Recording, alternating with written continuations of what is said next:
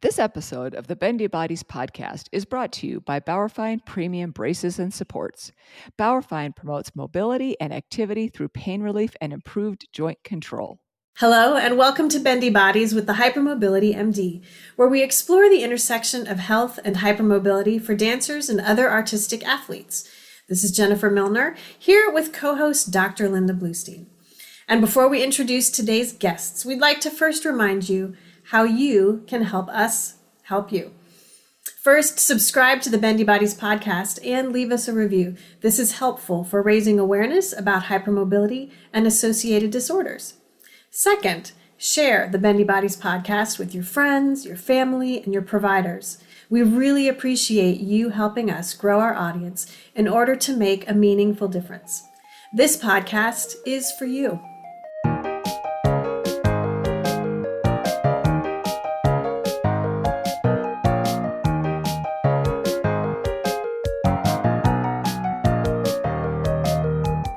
So, this podcast, we're going to do things a little bit differently.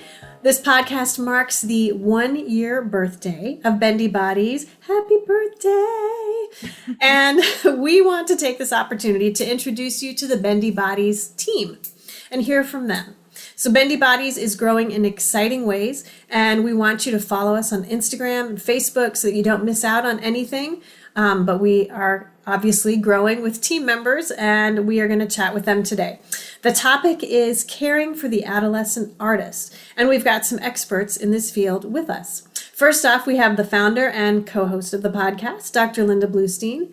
Always happy to be at the microphone with you. And with you as well. Welcome, welcome back. And we are also chatting with Aidan Leslie, a former pre professional ballet dancer, a crazy bendy body, and EDS Wellness Ambassador for Bendy Bodies. Aidan, lovely to have you here. Hi, thanks for having me. Absolutely. And then rounding out this is another Bendy Body team member, nutritionist Kristin Koskinen.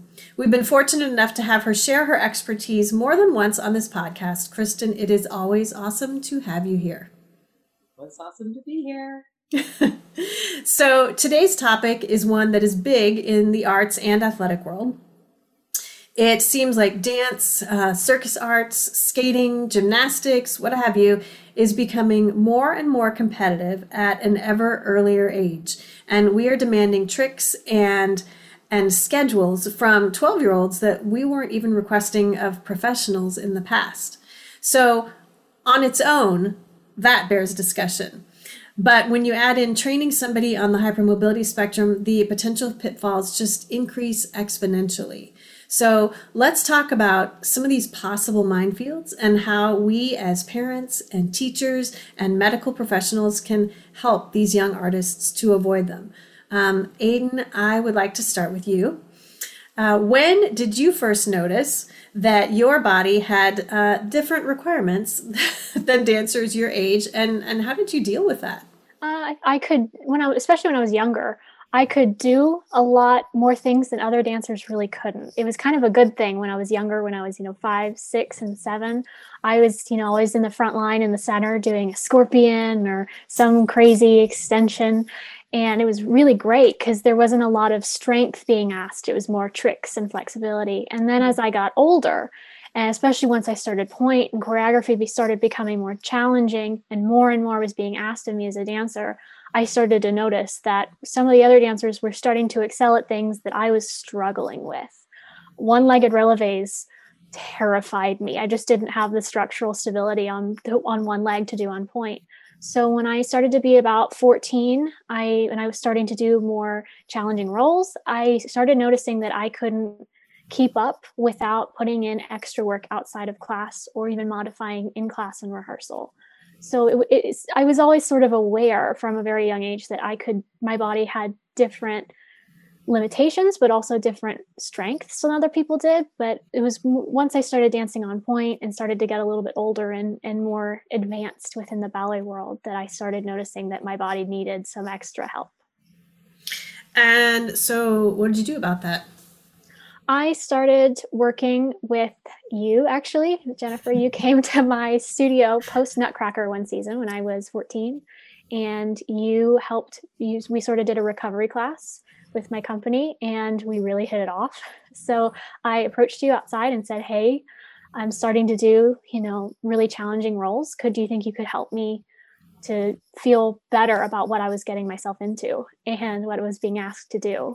And I started working with you and I started, you know, getting into regular physical therapy sessions and I started getting into more cross training classes. I was doing extra sort of cross trained ballet exercise classes outside as well. So I started having to to put in a couple extra hours, um, but also make sure that I was staying and working with good doctors who knew that you know rest was lots and lots of rest wasn't always the answer, and and lots of things. I had to sort of find my right crew and my right team to help take care of me. Mm-hmm. And that was around age 14, is that right? 14 or 15, yes. Mm-hmm. So, Linda, is this something that you are seeing and that there are just dancers and athletes that need professional intervention at earlier and earlier ages? Definitely. exactly what Aidan described. I'm picturing in my mind a dancer that I danced with in college, and um, she, she was crazy flexible but didn't have strength. And now I see as a as a physician, what I see is dancers running into problems very similar to what Aidan is describing at those young ages. And I think one of the big contributing factors is that the performing arts are so visual. And now we have literally at our fingertips 24 7, 365 days a year, we have access to all of these things. So we have things on, you know, Instagram and YouTube and reality TV shows and competitions. And, um, you know, when I was growing up, when I was dancing, we didn't have access to these things we didn't really see what other dancers were like until we went to auditions. And so I think now dancers are pushing themselves harder and harder and harder because they keep seeing these these things they're you know kind of in their face all the time. And um, you know so the the level of competition i think just keeps um, escalating. And for hypermobile dancers in particular um, exactly as aidan described they will ex- excel when they're younger um, but then it can become more and more challenging, especially like when they go through puberty. Puberty can be very um, difficult because of hormonal um, changes that happen and things like that. So it's very common. Mm-hmm. So, Kristin, you also work with a lot of adolescent dancers um, in your practice. How do you see this population sort of as lacking proper nutrition or, or proper fueling, even? And and how can their um, their support team help remedy that?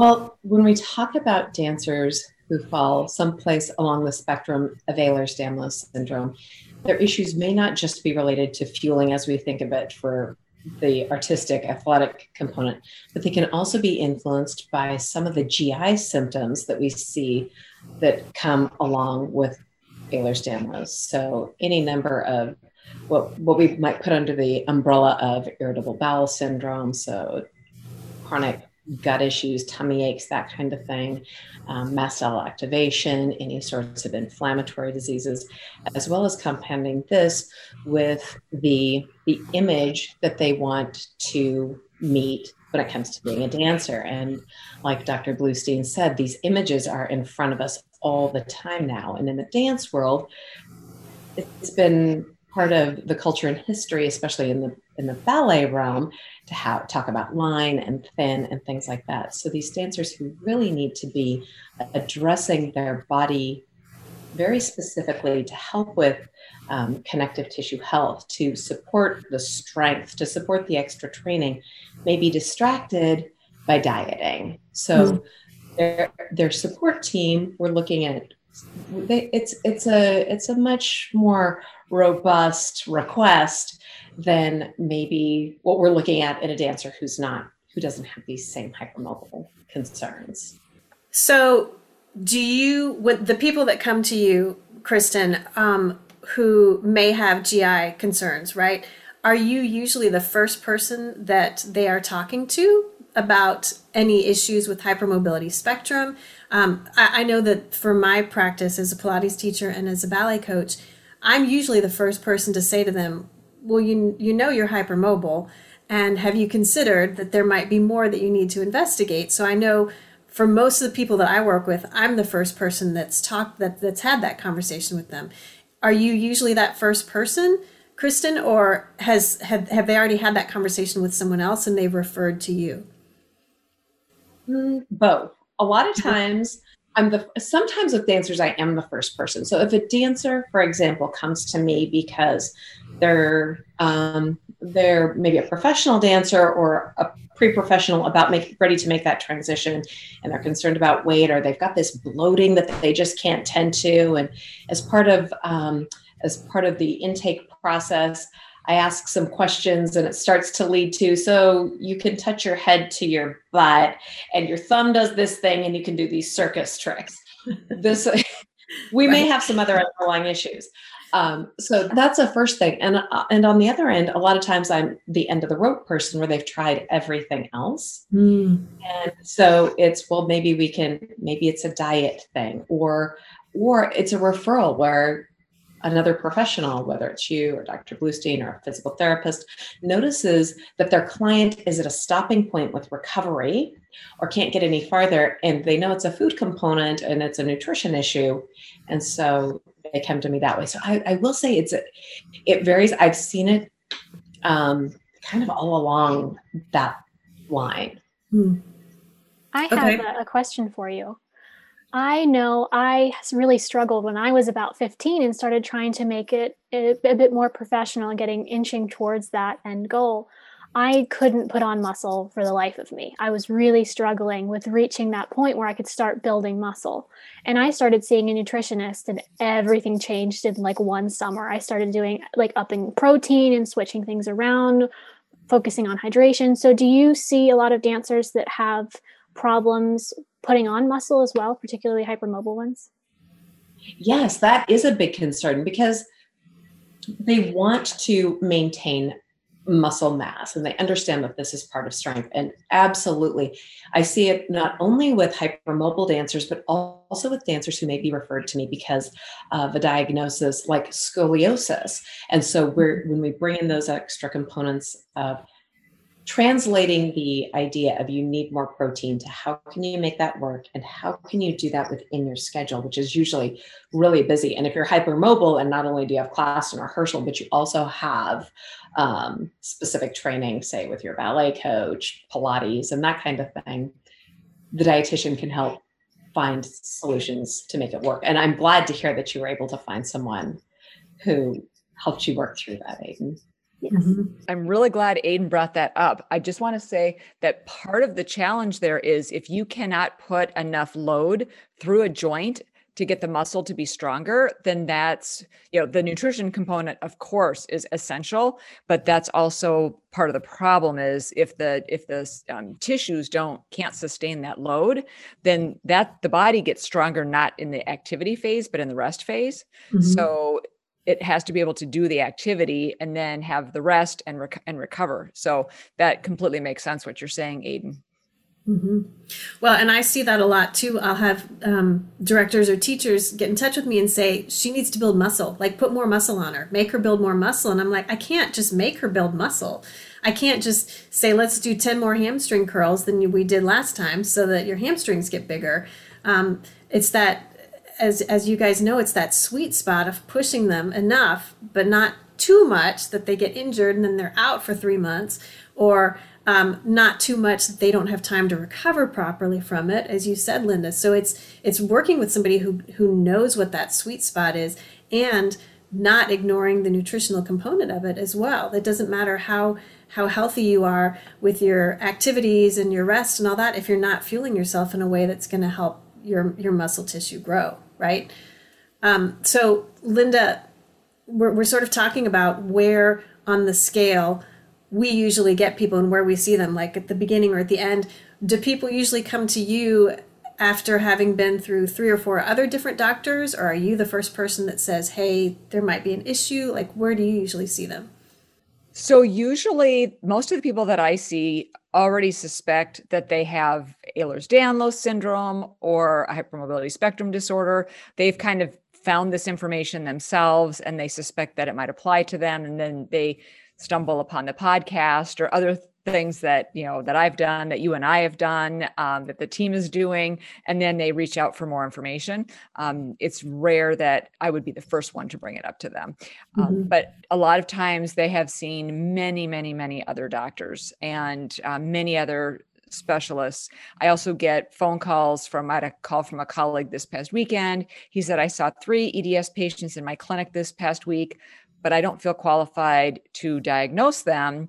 And so, you know, so I need to send them to you. And, um, you know, or do you know anyone else in your area? And I said, well, I know someone in Madison, but I don't know anyone else like in this immediate area. So finding somebody um, with that expertise definitely can be challenging. It can be. And I think it's even harder when it is um, an adolescent, right? A minor. And the parents may or may not know enough about what's going on to even know what questions to ask. So, um, so Aidan, we were working together when you first started kind of figuring out, you knew something was different. You knew something was wrong and that you needed outside help. So you sought outside help. We started working together. I started referring you out.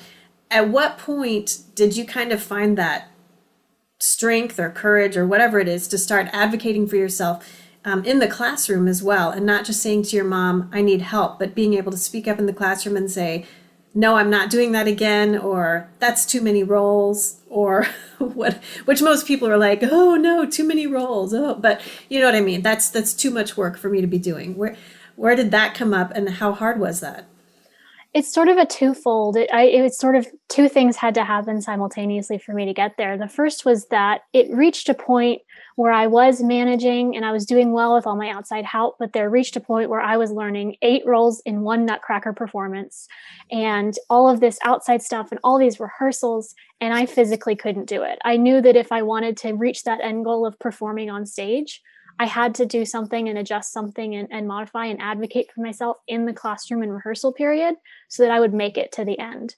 But also, one of a really sort of the, the, the more difficult aspect of that was it didn't really I didn't reach the the needed maturity level to start advocating really really advocating for myself on a pretty much daily basis until I started having teachers whose teaching style and maybe their preferred ballet sort of technique did not work for my body.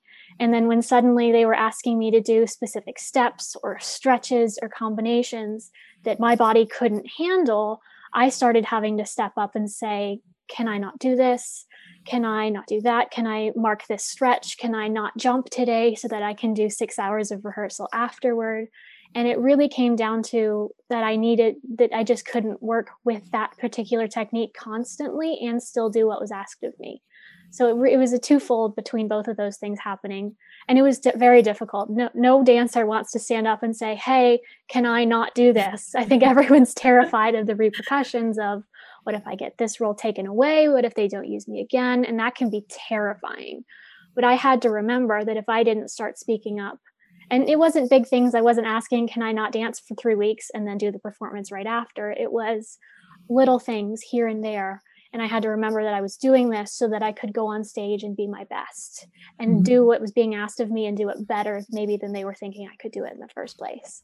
So it, mm-hmm. I had mm-hmm. to keep that in mind, and it was definitely challenging. But if I kept that in mind and I sort of stayed respectful and just did the best that I could, I made it work. Well, and it's it's very scary for any teenager to speak up to a person in a position of authority, right? And to say, "I don't think that this is safe or it's right for me." I mean, it's hard for any for any child or youth to do. Um, but add into it somebody in the artistic world. If you're a dancer or a gymnast or a skater, we're we're trained so unconditionally to obey our coaches and to obey our teachers and to listen to them and do what they're saying. And a lot of times I have to have conversations with parents and remind them that they're paying the people, right? That you are submitting yourself to someone else's authority, but you are also the boss because you're spending that money. So if you're going to spend that money, you should submit to their authority, right? You can't just pick and choose what you're going to do and not do, but you also have to say, I can choose whether or not I'm going to submit myself to this authority. And I mean, I've had dancers with EDS in classes where the teachers just give crazy back strengthening. I'm sure you can picture some of them back strengthening exercises. And I've just had to say, you, you can't do those. And she said, Well, how do I not do them? And I said, Well, you just tell the teacher no. like you do it respectfully you don't do it in the middle of class right there at the time but you walk up before class and say these exercises that you do i've been advised not to do them may i please sit out? I will work with my trainer to come up with alternatives that i can do while you do these or something respectful. But to speak up to a teacher and say i don't want to do that that's a huge that's a huge um, step for a lot of people to take i think. And um, and as we're as we're looking at sort of advocating for yourself linda what about parents who say there is something wrong with my child or not wrong but there is something different about my child right? Um, i have no idea what to do about it i just know that they always seem to feel not good they always seem to be on the verge of getting injured they seem to tire more more often what would you suggest to them what are their next steps how can they get help before i answer that question i just want to um, piggyback on what Aidan said. And Aidan, you're it's fascinating to me. It's you're so wise. Mm-hmm. It's so amazing what you did because I think the other thing is as dancers and gymnasts and so many other performing artists, we don't use our voice. You had to find your voice and advocate for yourself in a way that a lot of us as adults don't even do. So, you know, you should really give yourself a pat on the back that um, you know that you were able to do that. That's that's really amazing. Thank you. Yeah, it's really, really, really amazing.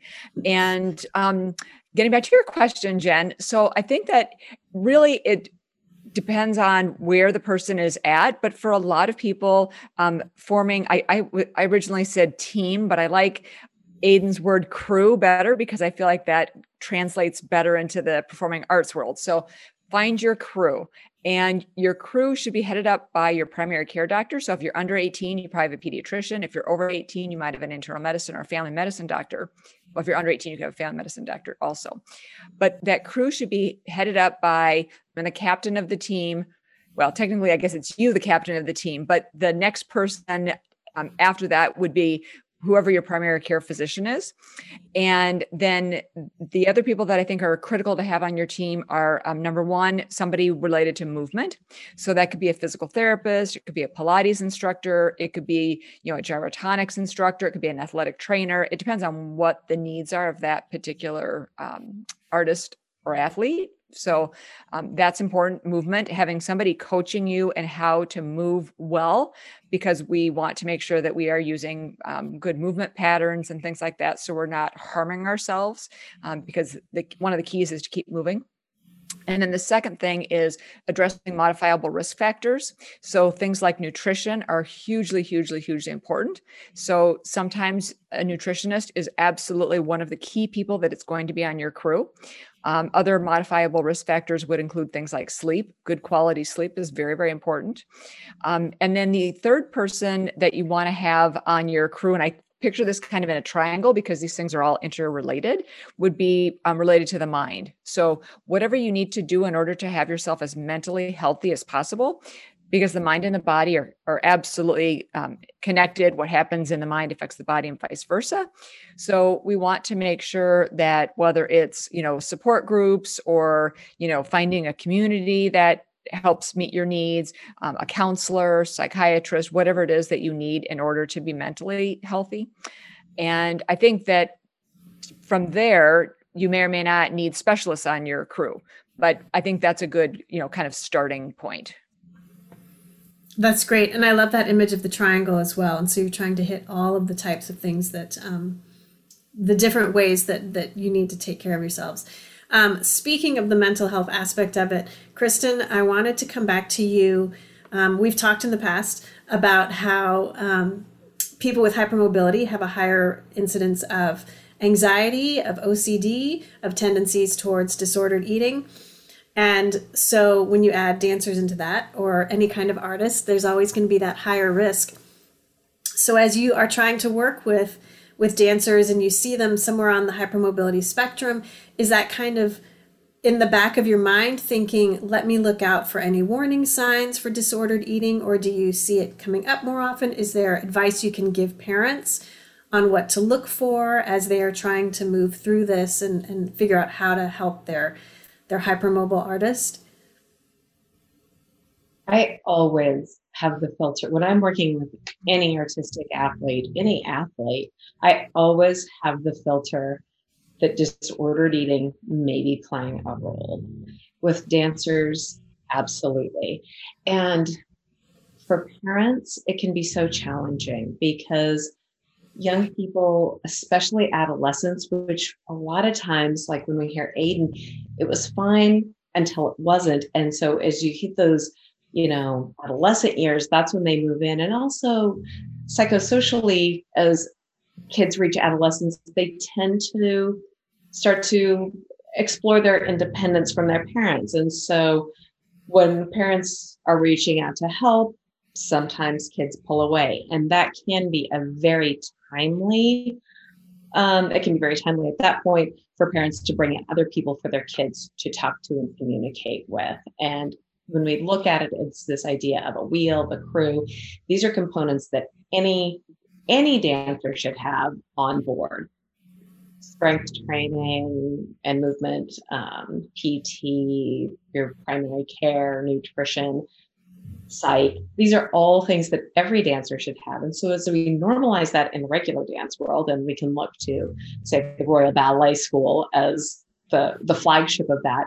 And as we as as a group bring that together and say, this this isn't just because you have this condition that makes you special. Really, we want to see this with all dancers. So if you're a dancer, we really want you to see, um, we want you doing, you know, strength or cross training. We want you seeing the dietitian. We've got counseling available. That's probably a good idea too, and bringing it all in. So that's an approach I like to take um, mm-hmm. because oftentimes it is the parent leading with concerns and coming to me and maybe a reticent kid in the background saying, I don't need help, leave me alone you know, peace out.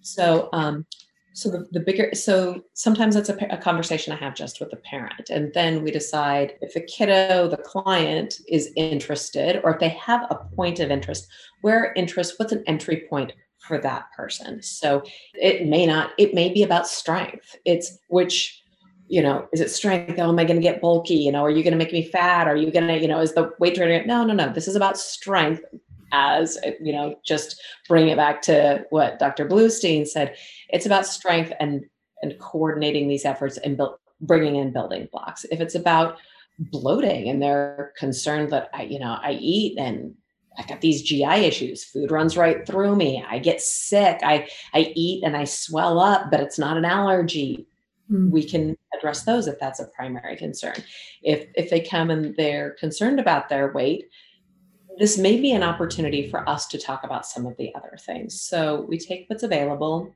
and work with that point of interest for the client. Sometimes the parents, and sometimes parents, you know, should always be involved in the care of their child. And sometimes they may decide it's better to let the kid have one-on-one time so they can be authentic and get the help they need. Um, and sometimes it's, and sometimes we say, you know, today it's it's time for a team meeting because we have to have this crew and mom, dad, guardian are integral to, to the success of these things. Mm-hmm. Yeah, I do see that independence that you're talking about that um, I know the dancers will sometimes have discussions with me that they won't have with their parents, that they don't want to talk about with their parents. And, and it's finding that balance for me of, of creating a space where they can have those conversations um, without it being so isolating you know it's great if the parents on the other side of the room or something and and the kids feel free to talk about it. And sometimes they'll float up test balloons in their conversations where i know there's bigger things that they want to talk about.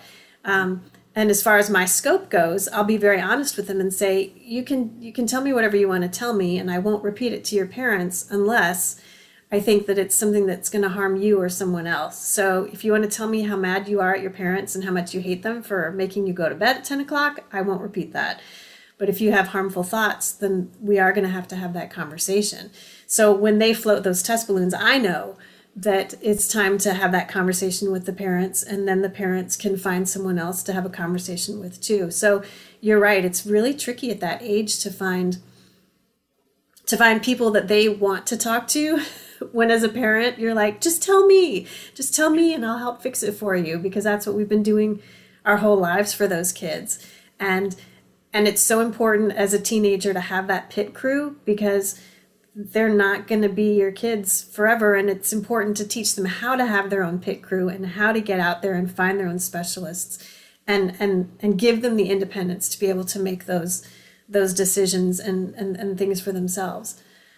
Um aidan i wanted to ask you you no longer dance so at what point did you decide to stop and and what was that transition like and what do you wish had been there for you that wasn't there for you was was there anything you wish you had done differently or there had been some sort of a support or how did you feel about that transition I stopped dancing when I was 18. Uh, I think about six months before. I like to say I hit the EDS wall where I was doing fine. I had some couple symptoms, some joints that didn't want to stay in the socket, some things like that, but some pain. But when I hit that wall, it was everything went wrong and everything went wrong immediately. I started having a constant headache, like a migraine type headache. I started having more joint subluxing than normal. I started having GI issues. It just all started to swarm. And for a few months, I still tried to dance, not nearly to the level that I had been. I it was in January that I started getting sick, and uh, I had summer program plans that I had to quietly leave behind and things like that. And I had planning to to try and dance professionally, and I sort of had to step it back and go from dancing 25 hours a week or more to trying to do one to two classes a week just to see if I could handle it. And I did about six months of trying to make that work. And I remember going to very low level. I think I was 18. I was in classes with 11 year olds, just trying to stay afloat and trying to keep doing it. But I was so limited with my headache and what my body was feeling. I couldn't jump. I couldn't turn. I really couldn't do center. I could do I couldn't do port de bras cambre depending on your school's forward or backward. I was so limited. I could pretty much do plies and tendus. And I love plies and tendus, but those also hurt my body too. So I reached a point, I remember getting, and I, everyone was doing port de bras back, and I was just standing there. And I thought, it's not worth it anymore for me. It, it, it just wasn't, it wasn't for me anymore. I didn't, what I loved about it, I could no longer do. And my body was sort of screaming for me to stop. So I retired when I was 18. And at the time, immediately in the days after, my body sort of had a couple days that it just felt so much better. My hips weren't hurting as much, my knees weren't hurting as much. And I thought, why didn't I do this sooner? My body feels so much better. And then those few days passed and everything that had been hurting came back. I still had joints that were subluxing. I still had my headache. I still had my GI issues. So I I'm still very happy with where I left it. I think I gave it everything I had. I I I didn't I never for a second pulled my punches. And I did all the outside training and I did everything I could, but my body couldn't do it. And I know it's very personal choice and it's very personal based on everyone else's bodies when they choose to stop. But for me, I was very very lucky because I had the support I needed. I had fantastic parents that were willing to drive me to these ballet classes when I was so worried that I was going to get in there and make myself feel worse, that would feel terrible. And I was like crying on the way to class. And I had parents who would drive me and calm me down. I had, you know, you, Jennifer, who was helping me to feel as good as I could before I went in and keep managing myself outside. I had a nutritionist I was working, trying to still get protein, even though I was having GI issues and all the other food groups I was working. I think with Dr. Bluestein at that point as well, trying to see any way I could really get in. And I was so lucky that I still had that support group even when I stopped dancing. It was there, everyone was there for the whole transition, which was so good. I was so lucky to have that because it made the world a difference. That mm. even though I wasn't dancing, I wasn't going to class, I wasn't doing those plies and tendus, I had that support system to help manage my body and my mind and kind of my soul in a way too through that transition. So I don't say I I, d- I, w- I don't think I would have done anything differently in retrospect. I was very, very lucky. I think I stopped at the perfect time for me. And that, again, that's a very personal choice, but I, I'm very proud and grateful of where I left it. Well, Aidan, you're like the textbook example of the best possible case scenario of making wise choices and doing everything that you can and, and really doing things well and having an incredible support team and being content knowing I've done everything right and I have got, gone as far as I can. Um, you did mention something about how you stopped and then you felt great and then you didn't feel great. And I was wondering, Linda, do you see that a lot when people who are very active think, oh, I, am so active and I'm in so much pain, I'll stop and I'll feel better. And when they stop, they actually realize they feel worse? I, I do. And and the other thing that I think is really challenging is that sometimes we were talking about mast cell activation syndrome just very, very briefly, whether it's um, related to that or things that are going on um, otherwise in the tissues, more musculoskeletal type things. Like with a sunburn that we don't feel while we're on the beach, we often don't feel what's happening in our bodies until afterwards. So I think that can make it um, you know, confusing sometimes. So yeah, I was super interested when Aidan was talking about that. That that is fairly common, and the the trick is finding to where the right amount of activity is for for that individual person because um, you know these conditions um, whether it's ehlers-danlos syndrome or hypermobility spectrum disorder um, they're so heterogeneous. So they're very very different in each person. So what's right for one person is going to be very different than what's right for another person. So that's where if you can um, you know like aidan did if you can get that crew and get things as individualized as possible um, because what worked for someone else um, maybe it's going to work great for you but um, kristin often says it's an n of one which is so true. Um, you know it's it's our, my body no one else has the exact same body that i have. We, we all have similarities but we definitely have differences too. So i, I do see that and um, i think that it's learning to listen to your body in the right way is is hugely beneficial. Mm-hmm. Absolutely, and and something that we just have to learn over time is how how to listen to our bodies, and I haven't even learned that super well. Still, sometimes, so it's a process. It's a process. Yep. So, Kristin, I know that you are a mom as well as an expert in, in nutrition, and I'm just wondering, what does your mama heart say when or what does your mama heart wish that these bendy bodies would know as you see them struggling with the issues that they have got? Oh boy. Well my mama heart reaches out to those parents too. Mm. and to know that there there are resources available who are going to help you take care of your child and help your child take care of themselves which honestly is one of the most important things. And learning this listen to your body know that there's help available and and you you are n equals one. So um yeah and how do boy it's it's hard um but there are there are things we can do.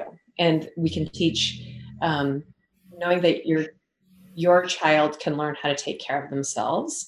And when it can, and i'll speak for what i do that is that is it integrates everything. So when I'm talking about food for your child, it's not just you need these nutrients to be strong and do the things. It really goes far beyond that because as you've talked to before, you know, as we were speaking before, there's this psychosocial component where kids want to be normal. Like they want to be like everybody else or their version of what what they think that looks like. They want to be able to do the things. And so how how do we how do we address that? And that's going to be n equals one you know i don't know that depends on your kid. And sometimes we need to weave things in. How you know is there going to be a consequence for that? How can we make that work? What's really important? So something that came up with me at one point was um, one of my dancers was we go through a lot of tissue in sessions it's not uncommon. It's really emotional. You're you know when you talk about food and diet it's it it reaches through your whole life and she was really upset because she just wanted to go to Starbucks with her friends and do normal things. Like she wanted to go and do that normally. So we talked through it, and, and to her, that meant getting a certain drink. But when we talked through, it was like, is it being with your friends? Well, that's the real thing. So we got that. And then we found some options that actually worked for her. So she could go and not just like have a bottled water so that she could participate fully. And that I think for the parents means a lot because when you see your kiddo emotionally hurting, not just physically hurting. Sometimes those those emotional owies, those are the ones that we have a hard time healing, especially as your child is moving closer to adulthood. So giving them these tools to understand, and some of the tools are this is your team now. It may be your team forever. It may be your crew forever. It may not, but at least you know that um, you also have a referral base. So when you find someone who works for you, they may know someone else who can help you out. So um, when you're for parents when you're looking for people I, I, I recommend find someone who does have an integrative approach. Find someone who does refer out and has a team who can help your your kiddo. Find people who can spend the time and understand is this do it you know and and can treat your child as an individual. Sometimes mm-hmm. we're going to have individual sessions sometimes we're going to have group sessions and find someone who your kiddo feels comfortable with that's really important if the the child is the client the child is the client and so they need to want to communicate with this person. And if they don't, then find someone else. Let them be part of the interview process. Just because mom likes the person or dad likes the person, that can be a good start. But really, that the client needs to be comfortable with the provider. And then and then we can go from there because we have to have a lot of really good communication even when someone tells me their limits it's really important that they can say i'm not going to do that or this is what i'm willing to do or this is I have this other thing, this other thing that is working against me. We need to have that level of openness and communication. And your dietitian is probably going to be about the same level of comfort that you should have with your therapist or counselor because mm-hmm. there is a lot of overlap. So um, include your kid in the process. Find someone who's going to be able to take care of, you know, the, the broad spectrum. Mm-hmm. You made an excellent point there about the the psychosocial. I know, especially from the sort of dancer perspective, not necessarily the parent one, but the dancer perspective. We were talking earlier about having the courage to talk to your teachers, but there's also an innate level of courage of having to do things separate from your peers. And even if you're quote unquote breaking the rules, like I had to do quite a bit, you know, wear a leg warmer if that's for your ankle injury, even if that's against dress code. Or I remember I had to have, you know, we were only allowed to have water, but I had to bring in water that had electrolytes in it too. So it didn't really look like water. So that was breaking the rules. And I, even though it wasn't, and I had to, you know, I had special permission where I could, the other dancers had a little bit more strict, stringent about what they could drink water, but I had permission to drink water whenever I needed it in order to keep me. I remember I was doing snow and I nearly passed out in the exact same point every run of snow and Nutcracker. So I had special permission to sort of adapt a little bit. And that was terrifying at times when everybody else in the room was doing X, Y, and Z. And if I wasn't doing the particular step or I was doing something differently, I was the only one. And there was, you had to sort of deal, I had to sort of deal with that. And it was something I had to, to learn how to manage because that was almost more terrifying than talking to the teacher. It's not just one person; it's you know the 32 other girls and boys around you, and they you feel like they're all looking at you, even though you know they're not. So that was something that was terrifying for me. And I think it's so important to bring up. That's true. And and it's not even the the official codified things like you need to wear a leg warmer. It's the things like when your friends say, "Hey, let's stay and practice our fouette turns," and you know your leg is shot, or when they say, "Hey, let's do 32 more um, entrechats," and you can you're about to black out, like you're starting to lose your vision, or when your friends are texting at two o'clock in the morning and they're like, let's just do 500 crunches right now so we'll look better. And you're like, I can't. right. And you shouldn't either. Um, so even just the unwritten things, like I remember when you were at PNB and, and you would be on a break time, a lot of your friends would go and get a smoothie. And you knew that you couldn't waste your precious energy walking up the hill to go get a smoothie, you would have that break time lying down with your legs up the wall and trying to give yourself that physical rest that you needed. And so you're losing out on that social time and you're losing out on that chance to connect with your peers and be, you know, normal and, and not be the different person who's always making a big deal. Um, so it takes strength and courage to learn to be that person. So again, kudos to you for, for as well as you did it. and and sometimes you get conflicting advice i i heard from a physician once that said to to a patient they said um, you need to be a normal teenager but at the same time go to bed at the same time every night and blah blah blah and all these other like restrictions and it's like now wait a minute those two are not you know there, there's no overlap there. You know normal teen normal quote if there is such a thing teenagers don't go to bed at the same time every night. They you know they do other things. They eat a wider variety of foods perhaps or whatever it might be. Um, you know so sometimes you can get advice that is really like wait what do i do with this? Because they just said two things that are really you know um, counter counterproductive or um, conflicting advice. So that can be hard. So then you really have to speak up again and say well what do you mean that can be hard absolutely absolutely it can um, does anyone have anything else that they wanted to add? Is there anything that we did not cover today, Team Bendy Bodies? No? We're good? All right. Well, what I heard today um, from these wise mouths was that if you excel at something until you don't, and if it's all fine until it isn't, um, then it's okay to acknowledge that you might be different. And it's okay for you to acknowledge your, your child might be different and need that extra help. And that's the time to start forming your wheel or your triangle and put your pit crew together. And it really only takes one person. Find one good person, whether it's your pediatrician or a PT who understands and listens, or a ballet teacher who is really well versed and can point you in the right direction. Find that one person, and then they can connect you with someone, and they can connect you with someone, and then you'll have your whole pit crew together. It's definitely not something you have to do by yourself. And that's why we're here, Team Bendy Bodies, to help as well.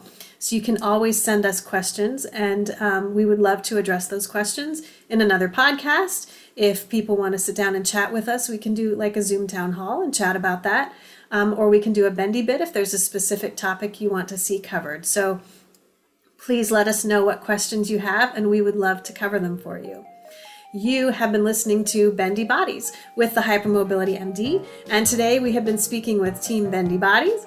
We have Linda Bluestein, we have Aidan Leslie, we have Kristin Koskinen, and I am Jennifer Milner. We thank you so much for joining us today. Thank you, everybody, for coming on the podcast and for sharing your expertise with us. And we will see you guys another time. Thank you. Thanks, Jen. Thank you for joining us for this episode of Bendy Bodies with the Hypermobility MD, where we explore the intersection of health and hypermobility for dancers and other artistic athletes. Please leave us a review on your favorite podcast player. Remember to subscribe so you won't miss future episodes. Be sure to subscribe to the Bendy Bodies YouTube channel as well. Thank you for helping us spread the word about hypermobility and associated conditions. Visit our website, www.bendybodies.org, for more information. For a limited time, you could win an autographed copy of the popular textbook Disjointed Navigating the Diagnosis and Management of Hypermobile Ehlers Danlos Syndrome and Hypermobility Spectrum Disorders just by sharing what you love about the Bendy Bodies podcast. On Instagram, tag us at bendy underscore bodies and on Facebook at Bendy Bodies Podcast. The thoughts and opinions expressed on this podcast are solely of the co hosts and their guests. They do not necessarily represent the views and opinions of any organization. The thoughts and opinions do not constitute medical advice and should not be used in any legal capacity whatsoever. This podcast is intended for general education only and does not constitute medical advice. Your own individual situation may vary. Do not make any changes without first seeking your own individual care from your physician. We'll catch you next time on the Bendy Bodies podcast. This episode of the Bendy Bodies podcast was brought to you by Bauerfeind Premium Braces and Supports, designed to provide joint stability and pain relief.